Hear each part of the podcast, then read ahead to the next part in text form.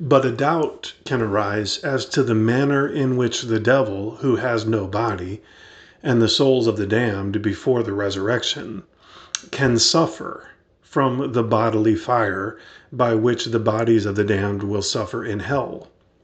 As our Lord says, Depart from me, you cursed, into everlasting fire, which was prepared for the devil and his angels.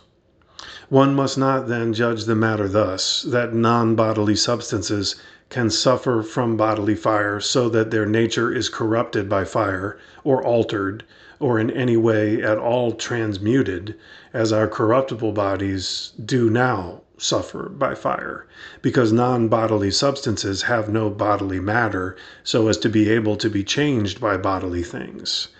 And they are not even receptive to sensible forms except intelligibly.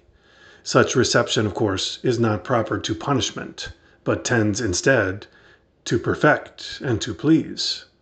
Neither can it be said that they suffer affliction from bodily fire by reason of any contrariety, as the bodies will suffer after the resurrection, because the non bodily substances do not have organs of sense and do not use sense powers.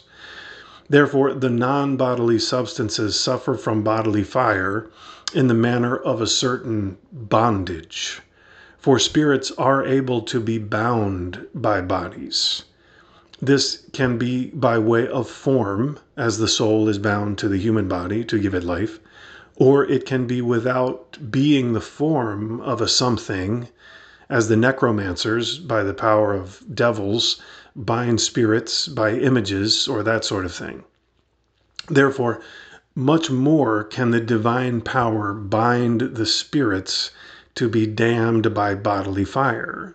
And this is to them the greater affliction. They know they are in bondage to the lowliest things as a punishment. It is also becoming that the damned spirits should be punished by bodily penalties. For the sin of every rational creature grows out of this it is not subject to God in obedience. Punishment, of course, should answer to fault proportionally, with this result that in its punishment the will suffer an affliction which is the contrary of that for whose love it sinned. Therefore, a befitting punishment to a sinning rational nature is this to be subject somehow to the bondage of things which are its own inferiors, namely bodily things. Again, the sin committed against God deserves not only the punishment of loss, but the punishment of sense, as we showed in Book 3.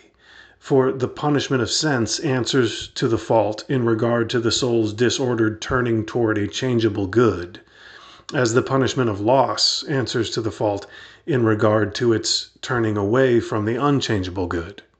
But the rational creature, and especially the human soul, sins by its disordered turning to bodily things. Therefore, its becoming punishment is affliction by bodily things. It furthermore, an afflicting punishment be if furthermore an afflicting punishment be due to sin, the one we call the pain of sense, such punishment ought to come from that which can bring on affliction. But nothing brings on affliction except so far as it is the contrary of the will.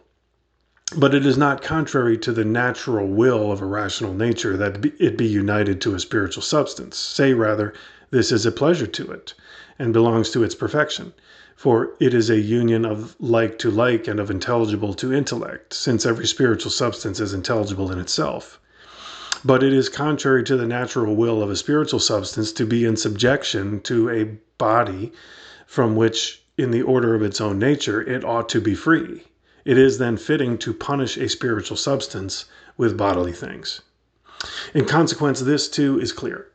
Grant that one understands the bodily aspects of the rewards of the blessed mentioned in Scripture spiritually, as was said about the promise of food and drink. Nonetheless, when Scripture threatens certain bodily punishments to sinners, these are to be understood in a bodily fashion and taken in their own meaning. For there is nothing suitable about rewarding a superior nature by the use of an inferior one. The reward, rather, is in the union to the superior. But a superior nature is suitably punished by being turned over to its inferiors. For all that, there is no reason why even some of the things we read in Scripture about the punishments of the damned expressed in bodily terms should not be understood in spiritual terms and, as it were, figuratively. Such is the saying of Isaiah, Their worm shall not die. By worm can be understood that remorse of conscience by which the impious will also be tortured. For a bodily worm cannot eat away a spiritual substance nor even the bodies of the damned, which will be incorruptible. Then, to the weeping and gnashing of teeth cannot be understood of spiritual substances except metaphorically, although, although there is no reason not to accept them in a bodily sense in the bodies of the damned after the resurrection. For all that, this is not to understand weeping as a loss of tears, for from those bodies there can be no loss but there can be only the sorrow of the heart and the irritation of the eyes and the head, which usually accompany weeping.